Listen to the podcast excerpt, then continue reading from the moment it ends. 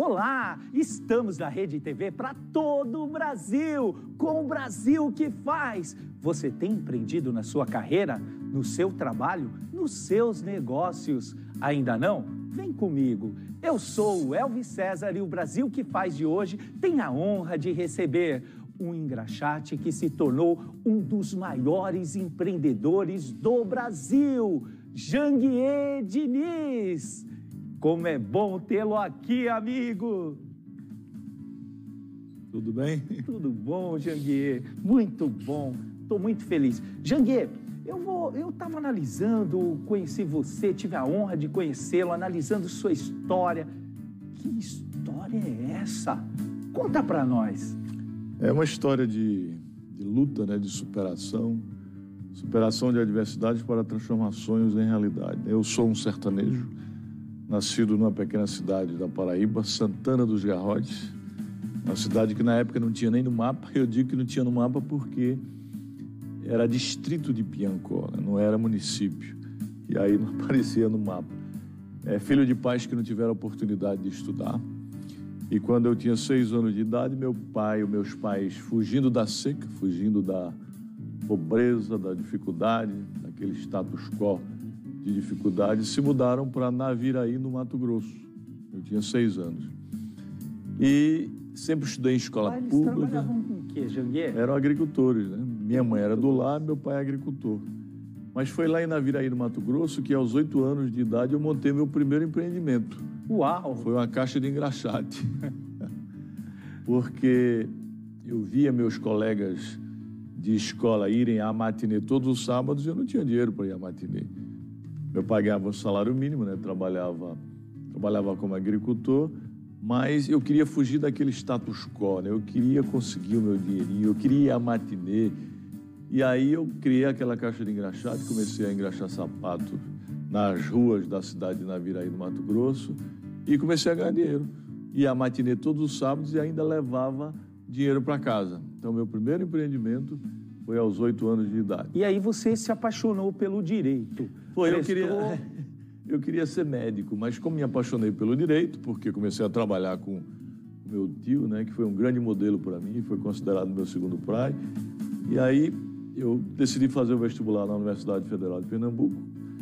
Uau! Trabalhava de dia, estudava à noite e finais de semana. Você passou no vestibular da Universidade Federal de Pernambuco. Trabalhava de dia, estudava à noite e finais de semana, 3 anos direto. E aí consegui passar, ali foi a primeira grande alegria da minha vida. Uau! Eu tive algumas grandes alegrias na minha vida, todo mundo teve, mas aquela foi a primeira grande alegria, porque eu saía de um estágio de pobreza extrema para entrar numa grande universidade, num curso de direito. Cada 1000 pessoas, uma consegue. Na época era assim, hoje está mais fácil, né? Mas na época, principalmente da Universidade Federal. E na época só havia 4 faculdades de direito lá, então aquela foi a minha primeira grande alegria. Mas daí, Janguiê, como que você entrou para o mundo do empreendedorismo na esfera da educação? Pois é, eu quando juiz, eu vou contar essa história porque é interessante, passei quase 2 anos como juiz, mas fiquei na capital, porque eu estava substituindo o titular da vara, mas quando o titular da vara voltasse, eu ia ter que ir para o interior. Você ia ser removido, claramente. Ia ter que morar no interior, né? Sem dúvida. E eu tinha planos, sonhos, né? Sonhos grandes, eu queria empreender, não só na vida, mas nos negócios. Eu queria montar um cursinho e depois uma faculdade. E aí eu resolvi pedir exoneração do cargo de juiz federal. Juiz federal? Pedi exoneração. Pediu exoneração? Foi. Porque eu ia ter que morar no interior e eu não queria. Eu queria fazer mestrado, doutorado, eu queria ser professor da Universidade Federal, eu queria montar o meu primeiro empreendimento formal, que era um curso para concurso. E como foi isso? Pedi exoneração, mas antes o empreendedor não pode ser burro, né? Ele tem que ser perspicaz. Antes eu fiz outro concurso para o Ministério Público da União, que eu não precisava ir morar no interior. Aí passei, mas os meus colegas magistrados diziam: Janguiê, você vai deixar de mandar, porque juiz manda, juiz decide para dar parecer, para opinar. Eu falei, mas eu não quero mandar, eu quero empreender. E aqui eu vou ter a oportunidade de fazer outras coisas na minha vida. E aí assumi o cargo de procurador do Ministério Público da União, procurador do trabalho lá em Recife. E aí pude realizar aqueles sonhos que foi fazer mestrado, doutorado, fazer o concurso para a Universidade Federal de Pernambuco.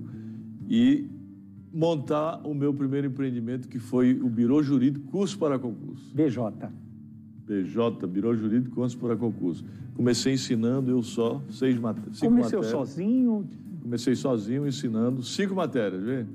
O empreendedor ele tem que ser ousado, corajoso. E eu, na época, já era ousado e corajoso.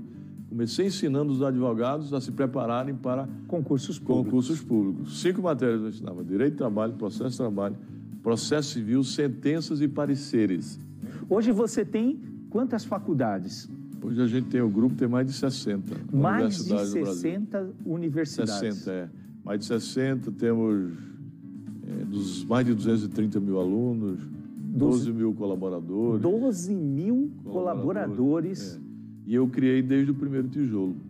Uau! Eu dei entrada nos primeiros cursos, em 2000. Antes a aprovação no MEC era 3 anos, de uma dificuldade maiúscula. Conta mais.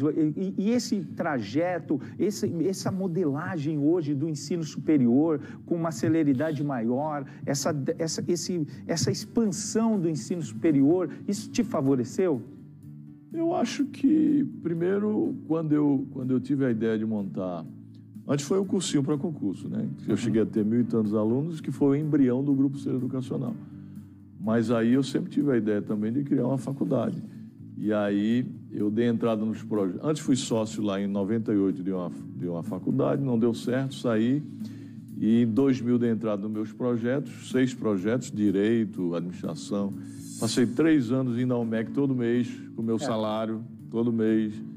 E aí, em maio de 2003, saíram as portarias. Em agosto de 2003, agora nós temos 17 anos, saíram as portarias dos 6 cursos. Em agosto eu comecei com 480 alunos. Fiz vestibular e comecei com 480 alunos. Aí foi ponto de virada? Ali também foi outro ponto de virada, né? O primeiro foi quando eu saí lá com 14 anos e fui para Recife. Com certeza. O segundo ponto de virada foi quando eu deixei... a empresa quebrou e eu fui juiz federal. O terceiro foi quando eu montei o cursinho para concurso. Ou seja, as vidas de um empreendedor tem altos e baixos. Altos e baixos, você tem que estar sempre dando... virando a chave. A resiliência, a determinação, que vai empregar ou não o seu sucesso. Exatamente. Então, a criação da faculdade foi outro ponto de virada. E tiveram outros, por exemplo, a faculdade foi crescendo, aí eu fui comprando outros, eu fui criando outras organicamente. 5 anos depois, a empresa já valia 500 milhões, 5 anos depois. Você falou uma coisa que as pessoas ainda têm dificuldade de compreender, que é empreender na vida. Fala mais. Pois é, o que é empreender na vida? Isso que a gente ensina no Instituto Êxito do Empreendedorismo. A gente quer mostrar aos jovens que não interessa de onde eles venham.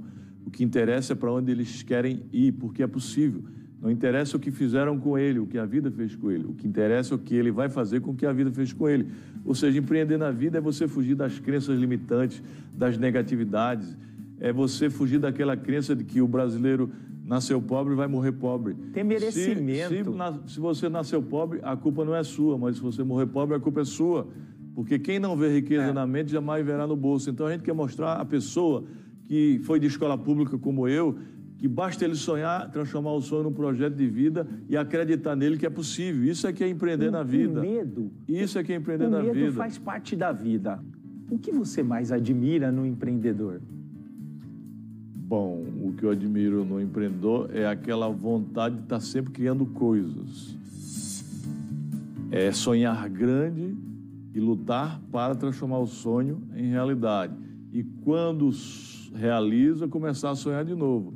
Aquelas pessoas que vivem contemplando as vitórias, porque realizou algo, isso eu não admiro. Eu admiro aquelas pessoas que estão procurando ser criativas e inovadoras, né? Porque não basta você ter ideias, tem ideias e fica contemplando ideias e conhecimento sem aplicar, sem praticar, só serve para filosofar em mesa de bar. Então, aquelas pessoas que estão sempre procurando ser criativas e criando coisas que gerem valor para a sociedade, colocando em prática, aplicando, essas pessoas eu admiro, isso é que eu admiro. Um recado especial para você e a gente já volta. A Mondial é a marca de eletrodomésticos mais vendida do Brasil e a escolha inteligente de milhões de consumidores. Sabe por quê? A Mondial possui fábricas modernas e uma linha completa de produtos. São liquidificadores, air fryers, batedeiras, ventiladores e muito mais. Você também deve ter um Mondial aí na sua casa. Pode procurar. Afinal, a Mondial já é de casa. Mondial, a escolha inteligente. Você fala muito em modelagem.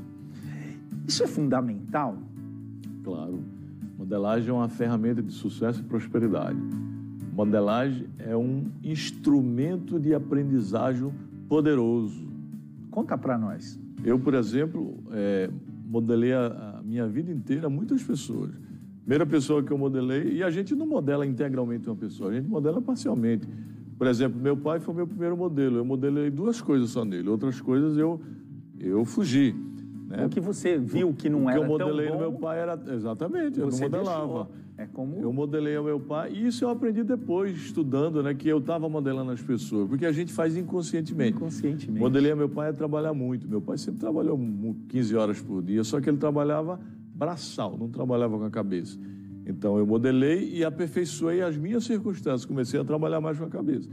E também com meu pai eu modelei a questão de cumprir a palavra. Meu pai dizia, depois que você der a palavra, seja honesto e cumpra.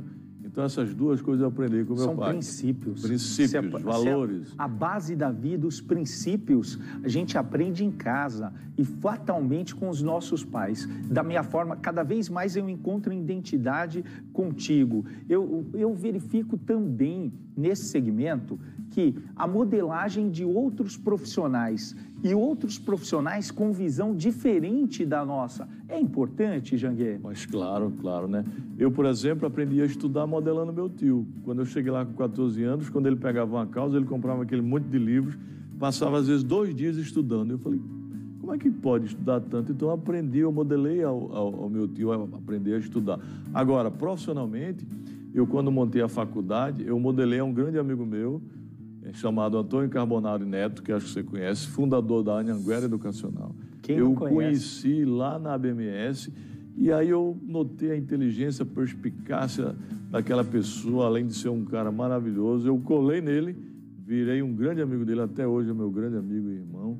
E aí tudo que ele fazia, eu fazia também. Né? Ele comprava uma faculdade, eu também comprava, porque todo mundo tem a mesma neurologia. Um cara de sucesso? Eu dizia, se ele pode, eu também posso. Aí ele... Tudo que ele fazia lá, eu procurava observar, ele começou a comprar, a faculdade eu comecei, ele começou a entrar em outros projetos, eu comecei, ele levou a empresa para a Bolsa de Valores, eu falei, eu também posso levar, porque eu modelei ele, né? Eu procurava imitar, porque em modelagem é isso, é você, assimilar e reproduzir as atitudes, as ações, os padrões, as crenças, os valores e princípios da pessoa. Às vezes você não modela tudo, mas eu procurei modelar ele e tudo que ele fazia eu fiz e deu certo. Ele chegava a dizer, Janguiê, você sou eu amanhã. Ele dizia. Amigo Janguiê, hoje nós temos milhões de pessoas pensando em iniciar um negócio, em começar na vida empreendedora. Qual a principal dica que você dá para essa pessoa? Como eu estava dizendo, inicialmente a pessoa para empreender, ela tem que empreender na vida, empreender no CPF, né? Antes de empreender nos negócios. Isso significa se qualificar, se preparar, ter conhecimento, estudo do mercado? Exatamente. Em primeiro lugar, tem que acreditar nela, tem que se qualificar, se aperfeiçoar, procurar angariar conhecimento, conhecimento daquilo que ele quer lançar, do produto, do serviço, do negócio, da clientela, dos concorrentes, do mercado, né? Porque conhecimento hoje é poder, né? Porque vivemos na sociedade do conhecimento, onde o conhecimento é muito mais importante que os recursos materiais, considerado instrumento de poder. Então, primeira característica, procure estudar o negócio que você quer montar. E daí, procure adquirir as outras características que são essenciais. Pagar o preço, né, Janguiê? Pagar o preço, resiliência, determinação... Procure pagar o preço agora para pagar qualquer preço depois. Uau! Olha aí, galera. Veja bem isso. O fracasso. Várias vezes eu encontrei o fracasso na minha vida. Na vida profissional, às vezes a gente empreende algumas coisas. Eu tive escritórios de advocacia como você. Alguns anos foram muito bons, espetaculares, outros não. Como lidar? Qual o aprendizado do fracasso? Bom, todo mundo vai errar, vai cair, vai fracassar. Só não erra, tem problemas, cai e fracassa quem já passou dessa dimensão para outra, né? Então, pessoal, quando errar, procure aprender com seus erros, procure aprender com seus fracassos, até porque o fracasso serve como o nosso melhor professor. Mas, antes de aprender com o seu fracasso, procure modelar as pessoas e aprender com os erros dos outros, porque é muito mais simples, muito menos doloroso e mais barato. É verdade. Então, procure modelar, aprender com os erros dos outros para você... Porque modelagem é exatamente encurtar, né? É você encurtar, você pegar um atalho, você evitar cometer os mesmos erros que os outros. Mas quando errar, aprenda com seus erros e com seus fracassos. E uma vez aprendendo, passe uma borracha. Esqueça aqueles momentos de fracasso. Esqueça, não fique remoendo não, né? Porque a pior coisa que você pode fazer pelo seu futuro é se prender ao seu fracasso. Ao passado. É, ao seu passado, exatamente. Eu tenho um recadinho e a gente volta já já. Sabe aquele sonho de morar numa casa assim? Querer não é poder. Calma, com a mãozinha da Embracon, querer é poder sim. Dê um upgrade na sua casa com o consórcio Embracon. Faça uma simulação, as melhores condições e a parcela que cabe no seu bolso. Nesse gancho de inovação, Janguiê, nós estamos vivendo a disrupção do digital. Nós estamos vivendo, assim, uma revolução. O e-commerce, a venda por meio da internet, disparou. Ela veio, ela antecipou aí 2 anos, 3 anos. Milhares ou milhões de empresas entraram nesse segmento. Como você está vendo e como você está atuando? E qual a dica que fica desse momento? Pois é, hoje, inovação passou a ser tão importante que não é considerado mais um diferencial das empresas. Inovação hoje é uma condição para qualquer empresa permanecer no jogo. Antigamente era diferencial. É tão importante hoje que as empresas já criaram um departamento de inovação e estão dirigindo verbas, né, um percentual da receita líquida ou da receita bruta, para poder desenvolver o departamento de inovação e inovar. E quem inova nas empresas? A empresa por si só não inova. Quem inova são as pessoas. Daí a importância de você valorizar os seus colaboradores, as suas cabeças pensantes, o time, né? E inovar, muita gente acha que inovar é apenas utilização de tecnologias modernas. Não. Tecnologia é apenas um instrumento da inovação, embora seja um instrumento mais importante, porque hoje é de extrema importância que as empresas entrem no mundo digital, é aí que você quer chegar, entre nessa 4ª revolução industrial, né, que estamos vivendo, comece a utilizar as tecnologias modernas, inteligência artificial, automação, que são máquinas inteligentes que estão surgindo aí, para que ela não padeça da chamada síndrome da Kodak. Já ouviu falar na síndrome da Kodak, da síndrome da Nokia, da síndrome da Blockbuster, lembra? A Kodak era a empresa que tinha 80% do mercado. E porque ela não inovou, surgiu a câmara digital. E o que aconteceu com a Kodak? Ela foi à bancarrota, ela foi à falência.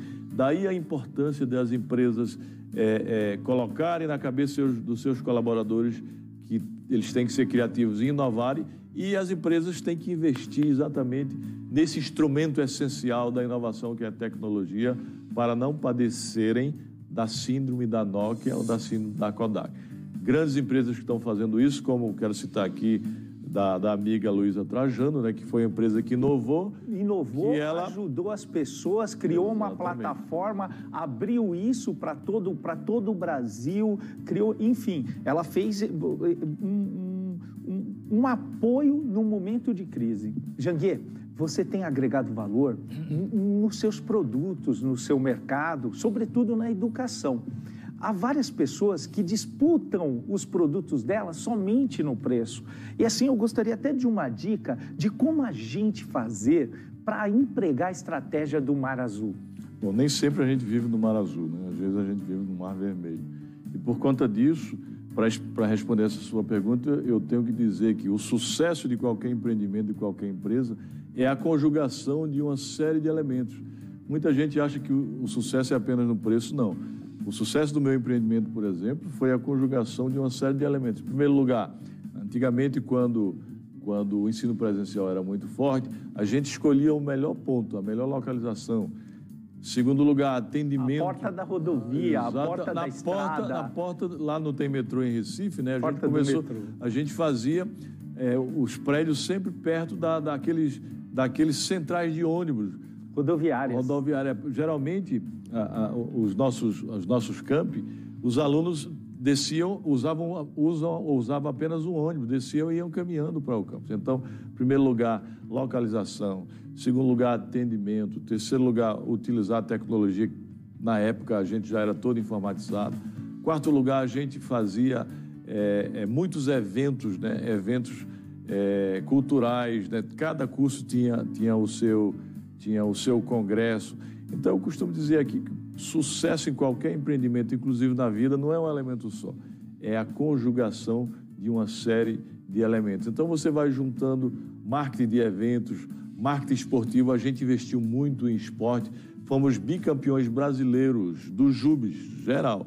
Ganhamos, a Unip sempre ganhava que você estudou. A gente ganhou dela 2 anos, uma universidade de Pernambuco. Isso porque eu não estava jogando, então, pois é, mas eu jogava. Aí o marketing esportivo, o marketing de evento, o marketing cultural. Então, uma série de elementos, aí sim, aí você passa a navegar no Oceano Azul, né? Porque se for pensar apenas preço também competitivo, não pode ser um elemento só, tem que ser a conjugação de uma série de elementos. O que você falaria para o Janguiê de 30 anos atrás? Sonhe mais, trabalhe mais, lute mais.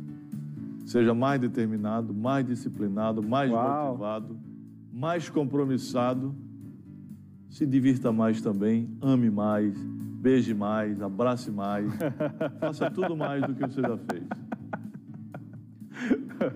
Janguiê, quando você fala que sonhar o impossível, o que significa isso? Eu sempre digo, sonhe sempre o impossível, porque só o impossível é digno de ser sonhado. É porque o possível você colhe facilmente no solo fértil de cada dia. Quando eu falo de sonhos impossíveis, eu não falo de sonhos inexequíveis, eu estou falando de sonhos grandes. Procure ser Alexandre o Grande, nunca Alexandre o Médio, jamais Alexandre o Pequeno, né? O Grande. Tem que ser Alexandre o Grande, porque, já dizia o Walt Disney, é sempre divertido sonhar o impossível. E para alcançar o impossível, basta acreditar que é possível. Uau. Porque o impossível é dividido em várias partes possíveis. Você vai realizando as partes possíveis. Passo a passo, degrau por degrau. Até chegar ao impossível. E quanto mais, eu costumo dizer que quando você sobe um degrau, sua visão é melhor. Sobe outro degrau, a visão amplia, não é? Exatamente. Então, já dizia o nosso modelo, né? Jorge Paulo Lemann, o maior empreendedor do Brasil, eu acho. Fantástico. O mais rico do Brasil. Sonhar grande dá o mesmo trabalho que sonhar pequeno, né? Se você atira nas estrelas, você pode atingir pelo menos a lua. Mas se você só atira ali na cumieira, no telhado, não vai acertar nem a cumieira. Então, sonhar pequeno, você pode não conquistar nada ou conquistar apenas migalhas. E o que é que serve de migalha? Então, sonhe grande sempre, porque o esforço vai ser o mesmo. Agora, se você sonha grande, esteja disposto a grandes sacrifícios. Pagar o preço grande. Porque somente o grande alcança o grande. Pagar o preço. Pague o preço agora, enquanto jovem, para depois pagar qualquer preço depois. Você tem um propósito de vida. Eu tenho um propósito de vida, que é capacitar líderes para impactar milhões de pessoas. Esse é o meu propósito de vida. E você, Janguiê? O meu propósito de vida é ajudar os jovens, especialmente de escolas públicas, porque eu tenho vários propósitos, de escolas públicas brasileiras, acreditar neles. E depois, quando ele acredita nele, ele empreende no CPF dele para depois ele criar os negócios dele no Brasil para gerar riqueza, renda, trabalhabilidade e depois empregabilidade. Uau! Porque só gera riqueza e renda é o setor produtivo. Porque o nosso país tem uma pirâmide ainda, o nosso país tem uma pirâmide que é um país altamente favorável, porque a população jovem é gigantesca, a força produtiva do Brasil é incrível, Janguiê. Exatamente, então a gente tem que mudar a mentalidade, mudar o mindset dessa força, que às vezes é uma força vitimizada. É uma força que não acredita nela. Que fica contando histórias. É uma força do miseralismo, do sensortismo. Acho que eu não tenho sorte, já que sorte não existe. A gente sabe que sorte não existe. Então, quando a gente muda a mentalidade, a gente muda o mindset, faz com que essas pessoas tenham uma mentalidade ilimitada e vencedora para poder construir coisas, empreendimento, para gerar riqueza para o país, para gerar renda para ele, para gerar trabalhabilidade, porque trabalhabilidade é empreendedorismo. E aí sim, aí emprego surge. Mas se você tem mentalidade apenas, eu quero conseguir um emprego, mentalidade de conseguir um emprego, é uma mentalidade muito limitada. Sem dúvida. Um recadinho de 15 segundos da Embracon e voltamos já. Sabe aquele carro que você sempre sonhou?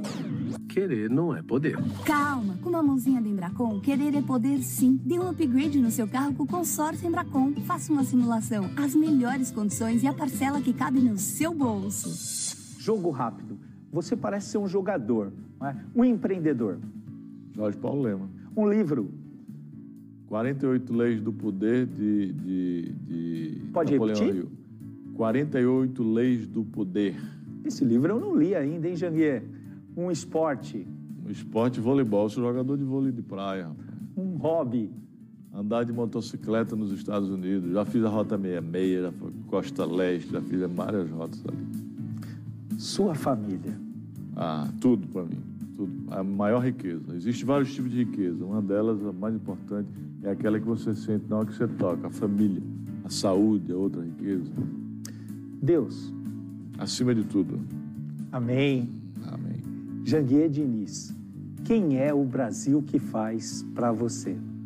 O Brasil que faz é o Brasil cheio de empreendedores, de cabeça com mentalidade, pessoas com mentalidade empreendedora, para poder gerar riqueza, renda, trabalhabilidade, empregabilidade. Isso é o Brasil. Pessoas com mentalidade empreendedora, com mentalidade limitada, de que são capazes e que podem construir e construir um Brasil melhor. São pessoas que querem ganhar dinheiro aqui para mudar do Brasil, não. São pessoas que querem ganhar dinheiro aqui para mudar o Brasil. Isso Uau. é que é o Brasil que faz. Eu agradeço a Deus esse dia, essa oportunidade de entrevistá-lo. Muito obrigado, amigo. Eu que agradeço e quero convidar todos, né, para conhecer o Instituto Êxito do Empreendedorismo. Aqueles que já são empreendedores, associe-se a nós, colabore com... Não é dinheiro, a gente não quer dinheiro, a gente quer conhecimento, a gente quer conteúdo, cursos, palestras, para poder mudar a mentalidade dos jovens, através do site www.institutoexito.com.br. E aqueles jovens que ainda não são empreendedores, vão lá que tudo é gratuito. Os cursos gratuitos, palestras, mentorias, salvo mentorias para empresários, que nós temos agora uma turma que está aberta para 60 empresários. Esses empresários têm a mentoria dos empreendedores, dos sócios, mas contribuem, fazem doação para o Instituto, para os projetos sociais do Instituto. Eu conheço e referendo o seu Instituto. Obrigado, amigo. Este programa foi feito para que você nunca desista dos seus sonhos. Já já entraremos numa live no Instagram. Assine e se inscreva no nosso canal do YouTube. Um grande abraço. Obrigado pela sua audiência. Deus abençoe e até o nosso próximo programa. Valeu! Brasil que faz. Oferecimento. Consórcio Embracon, porque sonhar não tem limites. Mondial, a escolha inteligente. Plural, maior gráfica da América Latina. Faculdade Brasil, o melhor ensino à distância está aqui. A faculdade que mais cresce.